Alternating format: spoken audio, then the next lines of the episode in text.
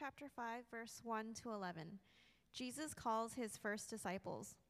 One day, as Jesus was standing by the lake Gennesaret, the people were crowding around him and listening to the word of God. He saw that the waters edged two boats left there by fishermen who were washing their nets. He got into one of the boats, the one belonging to Simon, and asked him to put out a little from shore. Then he sat down and taught the people from the boat. When he had finished speaking, he said to Simon, Put out into deep water and let down the nets for catch. Simon answered, Master, we've worked hard all night and haven't caught anything, but because you say so, I will let down the nets. When they had done so, they caught such a large number of fish that their nets began to break. So they signaled their partners in the other boat to come and help them. And they came and filled both, filled both boats so full that they began to sink. When Simon Peter saw this, he fell at Jesus' knees and said, Go away from me, Lord. I am a sinful man. For he and all his companions were astonished at the catch of the fish they had taken. And so were James and John, the sons of Zebedee, Simon's partners. Then Jesus said to Simon, Don't be afraid. From now on, you will fish for people. So they pulled their boats up on shore, left everything, and followed him. This is the word of the Lord.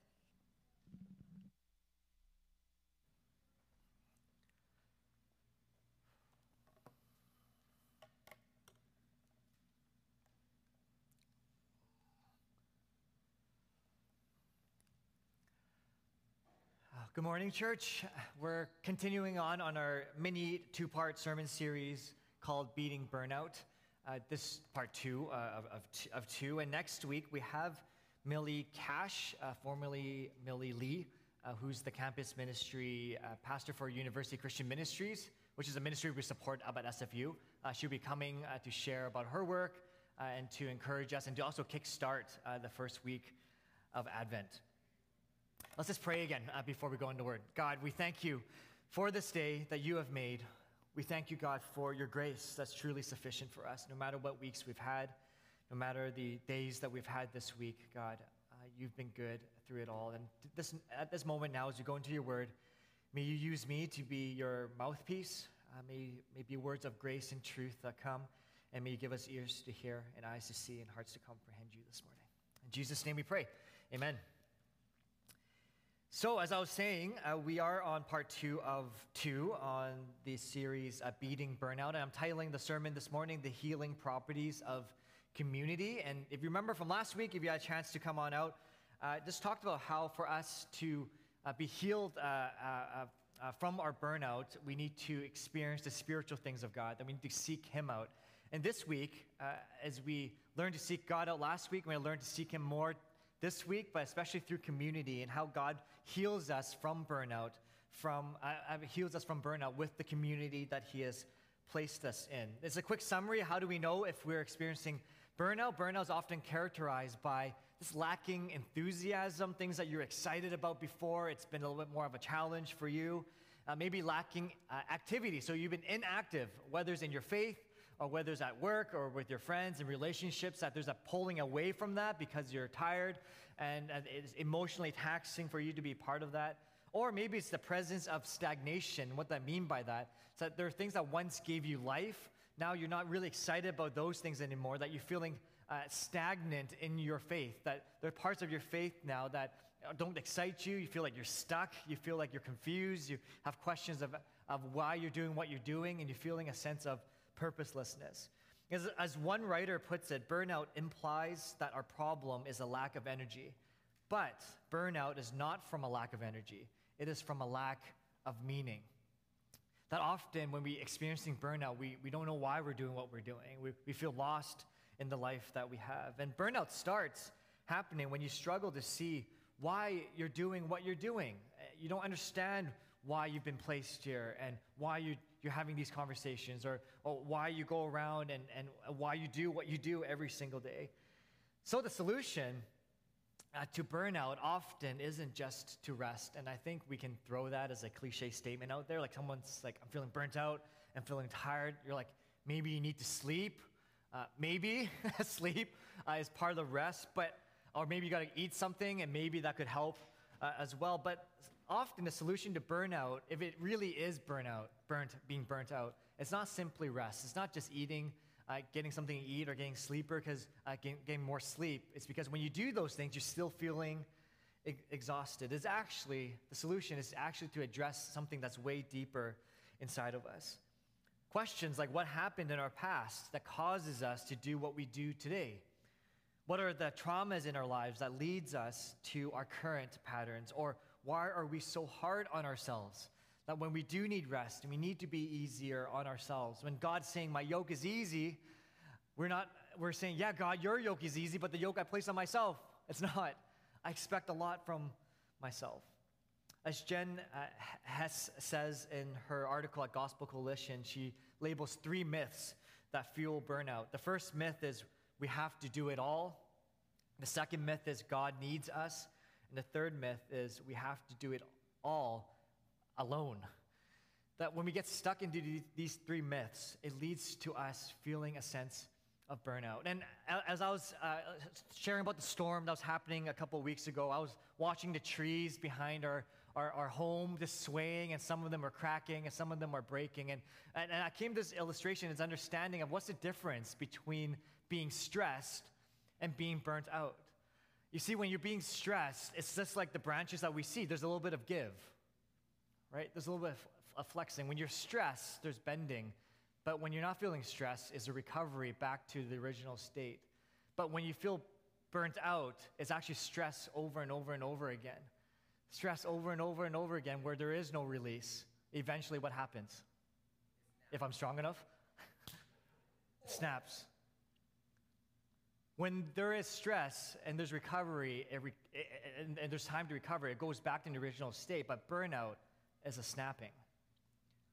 And what you need from burnout isn't just to be like, hey, sleep a little more, branch, you know, like get a little bit more nutrients. You know, maybe that'll be okay. No, you need a full healing. You need someone to come in. You need something to come in to fully heal and put us back together. And with this illustration, I want to bring us to the big idea this morning. Is that there are healing properties from being in community. That when we're burnt out and when we're broken and feeling snapped and broken and left on the wayside, that maybe it's the community and the people that God brings into our lives that brings us back into wholeness. Just think of the times when you were struggling alone and then there are times when you're struggling with people around you. It's a little bit different, right? When you're fighting for a cause and you're struggling and fighting, the times when you're on a sports team or where you're grinding out that assignment together or studying for that exam together, when you're working late uh, uh, together, there's a sense of camaraderie, there's a sense of drive, there's a sense of purpose. But when you're doing it alone, that's, that's different. And how much more so should it be in those times when you said you've experienced community and, and when you're studying at work or in other aspects of life? How much more community, how much more of the healing properties should we experience from others from a gospel community, from the church? Because the gospel saves and the gospel heals. The gospel brings us back uh, to wholeness because of what Jesus has done on the cross. As Dietrich Bonhoeffer in his book Life Together says this, a Christian fellowship lives and exists by the intercession of its members for one another, or it collapses. What if one of the solutions or the healing, uh, the ways that we heal from burnout is the people that God has brought from around us? That we are the answer in a way to the prayer, that God is saying, hey, you're tired and you're feeling anxious and you're feeling burnt out and left on the wayside. Well, I've given you people all around to bring about healing, to support you, to intercede for you, and to pray with you. And as we think about the text this morning, Jesus, he's, he's always been about people. He's busy, he's doing a lot of things, but he's always been about people. He's always loved and cared for people around you. See, sure, Jesus, he was busy preaching to crowds, but his message, even though it's to the crowd, is always to the individual as well. It's always personal. It's always personal. There's always that personal word to the, pers- the individual uh, person. Why? It wasn't about efficiency. It wasn't, hey, he preached in crowds because, you know, this is more efficient. no, he preached and he, he brought the word of God not because it's efficient in big crowds, but because it's, it's about transformation. It's about the words that are coming out of his mouth that are transforming people's hearts. It was healing people right in front of him. And it wasn't to get them to do something or to be something, but it really was to transform and to heal them altogether. See, the context of this chapter, uh, before chapter 5, Jesus, he was pretty busy. In chapter 4, he was tested in the wilderness. He was rejected in his hometown uh, of Lazarus. He goes to drive out uh, demons and, and the impure spirits and heals many. In fact, he drove out the evil spirits and they were coming out and confessing, hey, it's the Holy One of God. And he was like, silence. the demons knew who he was. He was telling, don't tell them, don't reveal to people around who I am. He'll cast out another demon they'll proclaim, you're the Son of God. It's like, shh. You know, people need to discover that for themselves. People need to know who I am, experience me personally. And Jesus is continu- continuing on in chapter 5 here, Luke 5, and his healing ministries. And this time, it's not healing, uh, driving out demons uh, per se, but he's healing and transforming his own disciples. And we see this that, that yes, God brings together community for our healing. But there's certain things we need to understand about busyness that we learn from Jesus. That being busy does not need to lead to burnout. Because Jesus himself was busy. He, I just kind of outlined in a very sh- short uh, summary of all the things that Jesus was doing, continues to do. He is a pretty busy person. Imagining answering the prayers of everyone in the universe. That's, you know, that's a lot. that's a lot. Listening to, to everyone. See, yes, he's Jesus, but that's exactly the point here. That it's important for us to follow Jesus because he is our example. Jesus was a busy, is a busy man, but it doesn't mean it necessarily needs to lead to burnout. We read this in verse in, in chapter 1 here that he was standing there by the lake and what the people were crowding around him and listening to the word of God. Jesus is busy. He's being crowded by so many people with so many demands. And some of you, as I talk about that, you're already cringing. being busy and needed isn't always a bad thing, actually. Because they were crowding around to do what? They're crowding around to listen to the Word of God. There's a need. There's a need for something greater, for something more, for a meaning and a purpose to their life. And being busy can actually be neutral, I would argue, to begin with. It just depends on why we're busy and why we're doing what we're doing. As Kevin DeYoung in his book Crazy Busy, which I recommend for us to read, busyness does not mean you're a, faith, you're a faithful or fruitful Christian. It only means you're busy, just like everyone else. And like everyone else, your joy, your heart, and your soul are in danger.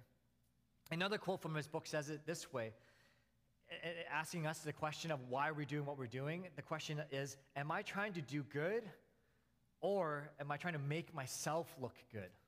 Like, why am I doing what I'm doing? Why is it that I'm busy?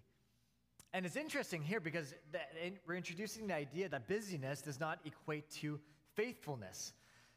That often we can fill our, our, our, time with a lot of things. We're like, hey, we're busy for God, we're doing great things for God. Maybe, maybe that's true. But when we're busy, we might be tempted to say, we're trying to steward our time and we're doing these things for God. And some of us, we might need to rest but we lean so far the other way that uh, some of us are saying we don't want to be busy and I'm just trying to be restful that we end up doing nothing at all. Or the other side where we try to uh, show our passion or our faithfulness to God that all we do is being busy and we don't experience any rest. And when we lean to one side or the other, that's never really a good thing.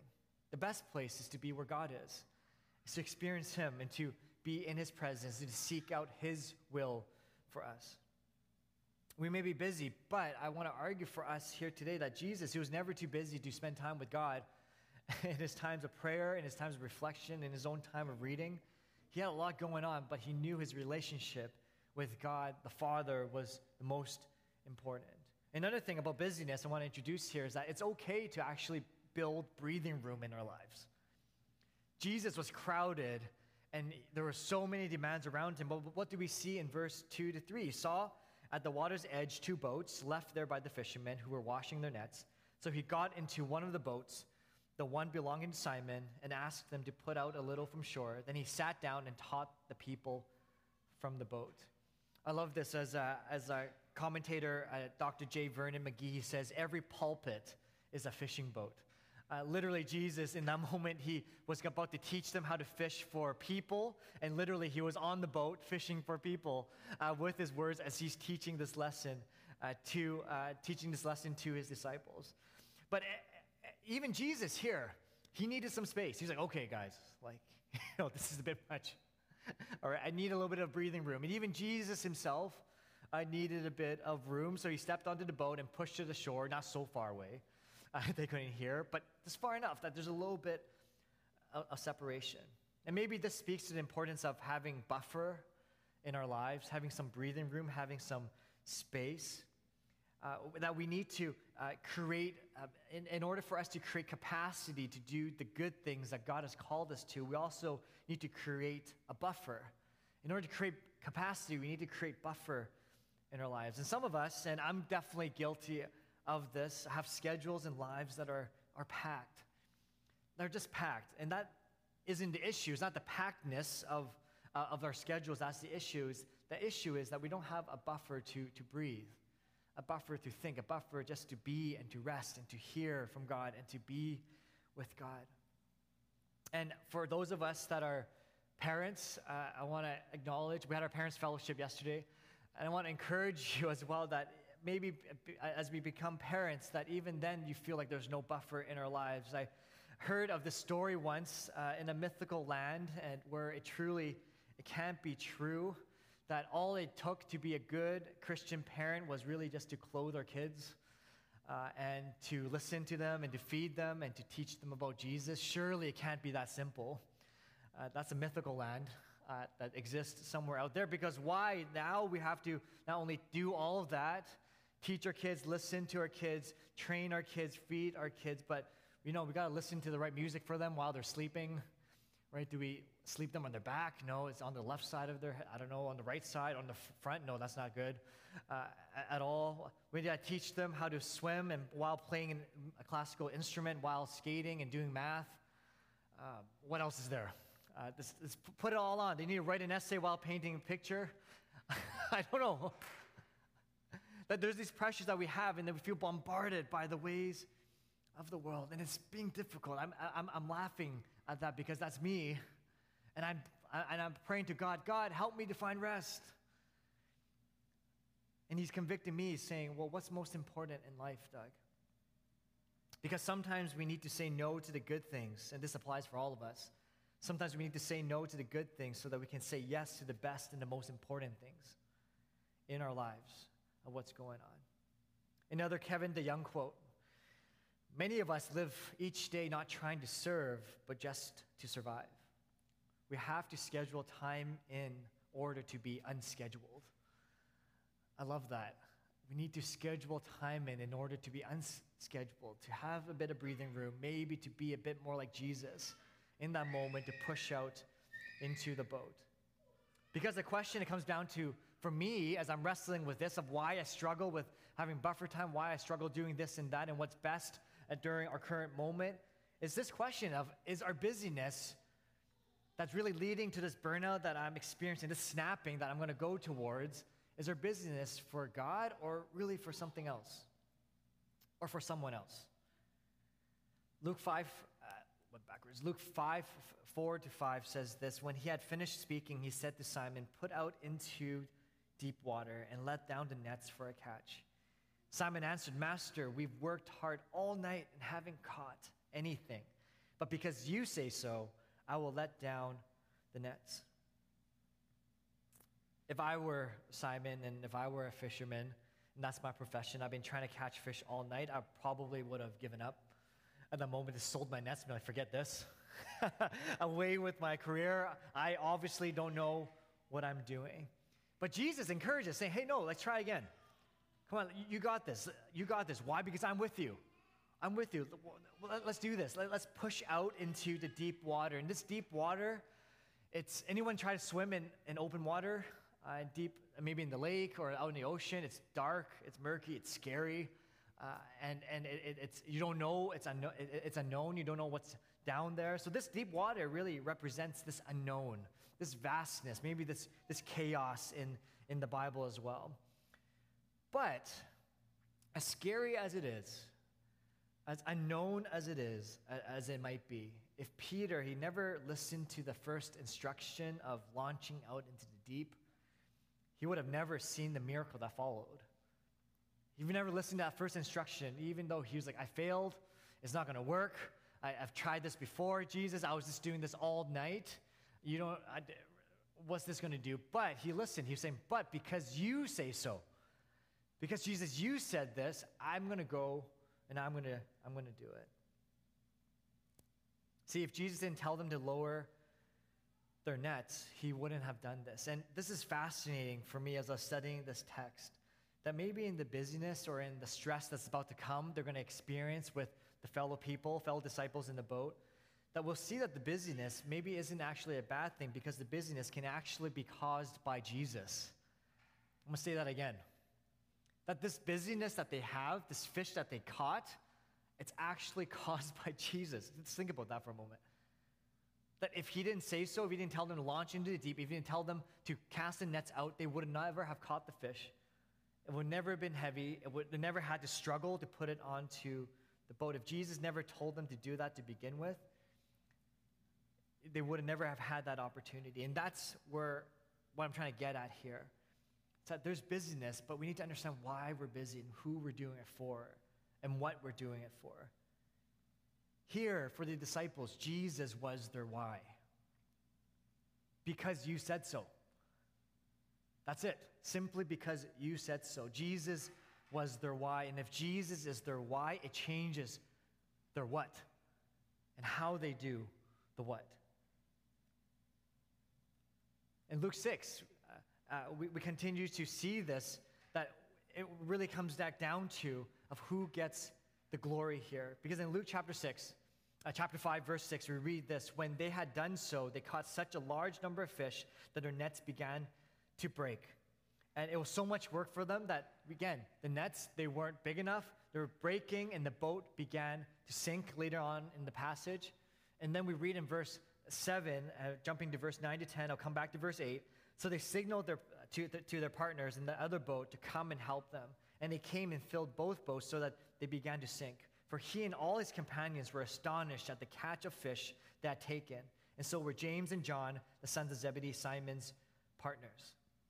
We see here in these passages that the word uh, partner comes up twice here. Uh, it speaks to partnership. Uh, this partnership, it speaks to uh, a fe- fellowship, a, a gathering. It speaks to fellow laborers, co laborers. The definition that I think of that, that I found, that I discovered that's perhaps the most helpful for us and paints the clearest picture for us is the definition that translates to as to participate in. So to partner to, part, to be partners, to have partnership in this context is to participate in each other's lives, uh, to have a share in the life of the other person. See, the book of Hebrews, it talks all about this, which essentially is about Christian community. Hebrews 3 to 1 is the same word uh, we see here in Luke chapter 5. Therefore, holy brothers and sisters who share in the heavenly calling, who participate in the heavenly calling, fix your thoughts on Jesus whom we acknowledge as our apostle and high priest. Our Hebrews 3:14, we have come to share in the same word there in Christ, if indeed we hold our original conviction firmly to the end. Or one more, Hebrews 6:4, it is impossible for those who have once been enlightened to have tasted the heavenly gift, who have shared in, the same word, who have participated in, who had community in together, experienced together in the Holy Spirit. I'm just thinking about this in the, our call and in our busyness that yes, we all live individual lives, and we got to ask the question of who gets the glory and why am I doing all of this? But we also have to ask the question of why have, has God placed us in the community that He has placed us? Why do we have the people around us? Why are the people around you sitting there right now? Why do we get this privilege and an opportunity to have these conversations with one another? What if, what if we started thinking in this way that we have a stake in someone else's life. That I'm going to be personally responsible for the thriving of the other person beside me. That I'm going to be personally responsible for them. How would that affect the way we do community? How would that bring about the healing properties that God has in his gospel community here at church? How would that affect the way we support one another, especially in the way that we experience burnout? What if we look and speak to the person right beside us and say, I'm going to see to it personally that you will be successful and experience the presence of God. I'm going to walk together with you to experience Psalm 23 together, to experience the stillness of God together. I'm going to take to that personally. And you with me as you walk beside and as you guide me. John Mark Comer, in his book Ruthless Elimination of Hurry, says this because what you give your attention to is the person you become. Put another way, the mind is the portal to the soul, and what you fill your mind with will shape the trajectory of your character. In the end, your life is no more than the sum of what you gave your attention to. I want to argue and use that quote in, in that context of that quote, speaking to today. What if we're known at the end of our lives for how we gave our lives to the people around us? Is that not the ways of Jesus? Is that not how he lived? How does that work? Well, a few very practical points of how the disciples were partners uh, with the other disciples. The disciples, they were partners in listening to God together through prayer and through word. They just talked a lot about the word, they read the word a lot. Of course, they were with the word to begin with.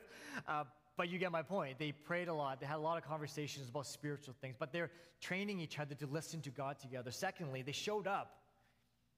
Right? In, in the passage here, Peter's like, hey guys, the, the, the net's really heavy. The fish about to break.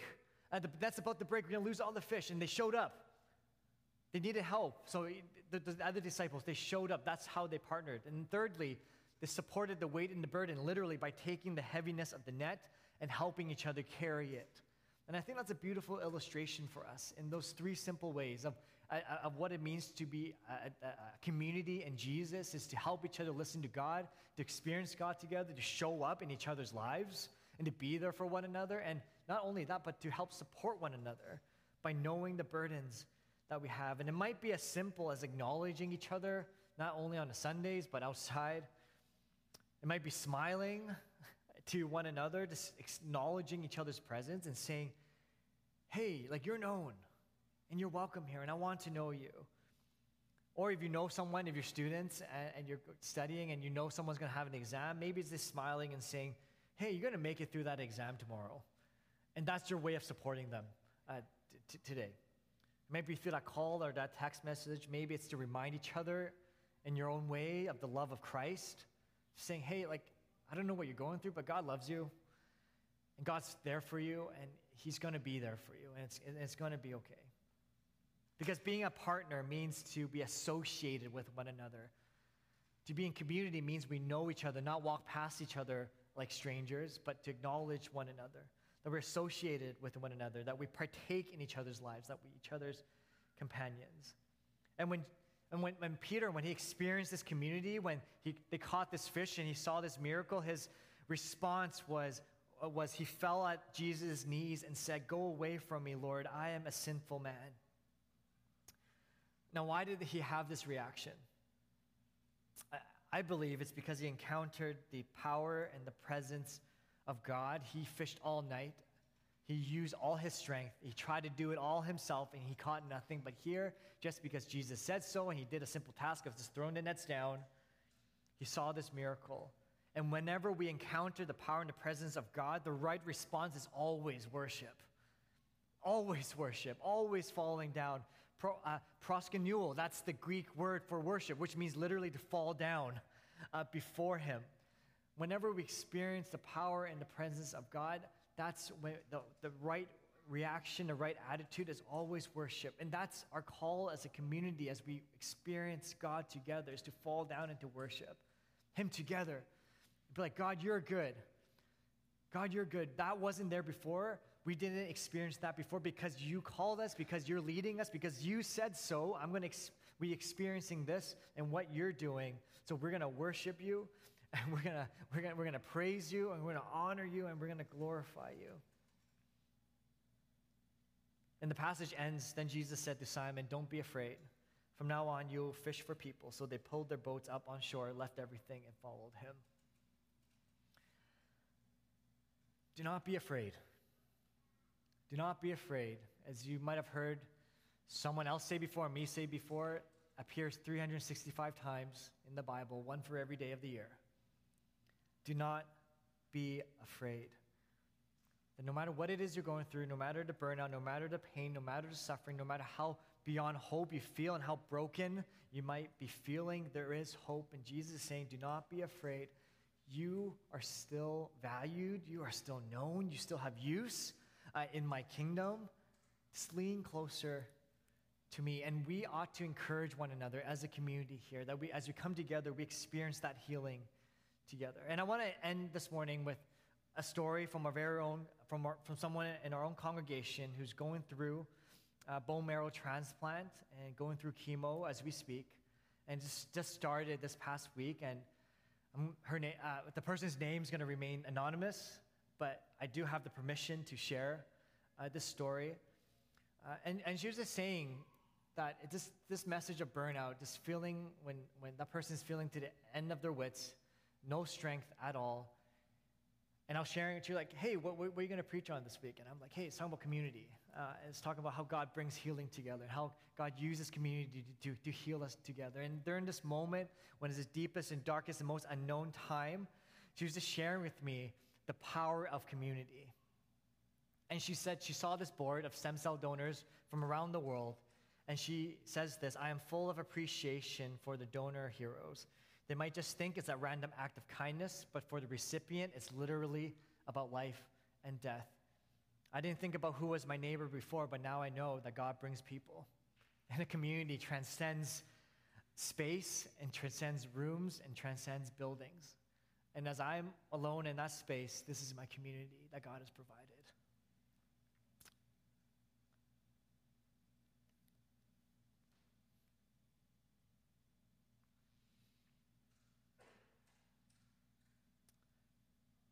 God has given us a church and a community for a reason. It's not just to come together on Sundays to sing some nice songs and to maybe hear some guy say some words, but it's to experience the real healing that God is doing and really do, uh, can do in our community here.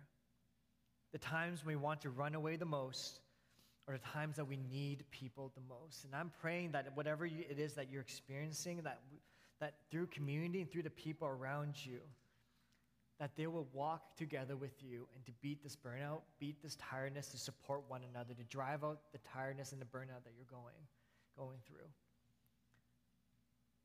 That together, this is a community that God has brought us for this time, for this specific time, for a very specific reason. It's not by coincidence, but it's for His greater purpose. And may we come together to give Him glory together. Father, we thank you for this morning. We thank you, Jesus, that you are good, that in moments where we are the most tired and most weak, you are sufficient. Your grace is truly sufficient for us. So, God, I pray for my brothers and sisters here.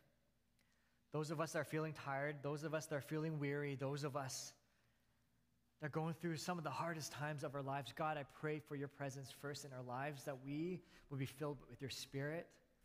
But God, you would also bring people that you would bring community to surround us, to remind us, God, that we are not alone, that we, God, have you and we have each other, and that we will keep fighting and we'll keep praying, we'll keep pursuing you together, we'll keep showing up and keep supporting one another. And God, may we, Lord, be filled, be a community filled with trans- stories of transformation, God, of how we experience you because of what you have done. So, Lord, for many of us, maybe it's terrifying to reach out to the other person, to say hi and hello. Maybe some of us are feeling alone and we, that we are just one person that comes in here, God, but no, we are joined together by the blood of the Lamb here today and that we are one church. And may you grow in us a heart to care and to love people as you have cared and loved us. In Jesus' name we pray. Amen.